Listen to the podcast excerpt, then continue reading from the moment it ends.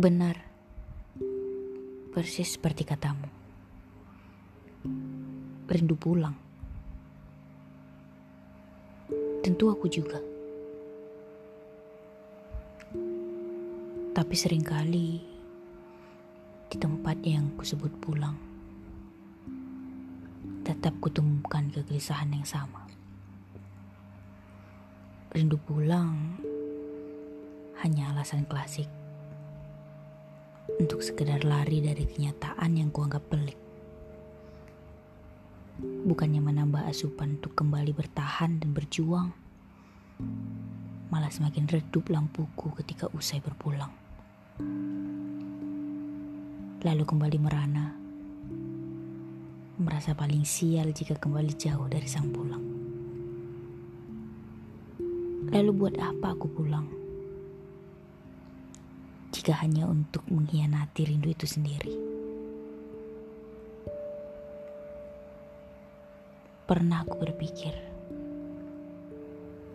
apa pulang dan menetap di tempat yang biasa aku sebut rumah akan terasa jauh lebih baik. Tapi buktinya, mereka yang telah pulang memilih untuk pergi menjauh.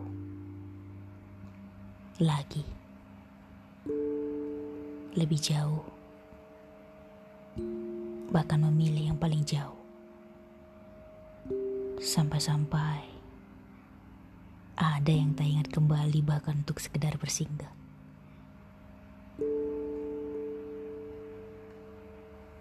Mungkin demi meredam suara sumbang dan tajam dari tetangga, bahkan saudara yang katanya prihatin.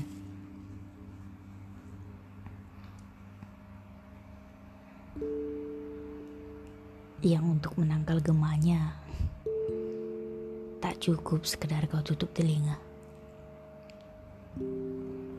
Sebagian lagi katanya pergi demi pencarian jati diri. Lalu menemukan rumah yang baru Seperempat abad di bumiku memang penuh lebam jiwa ragaku.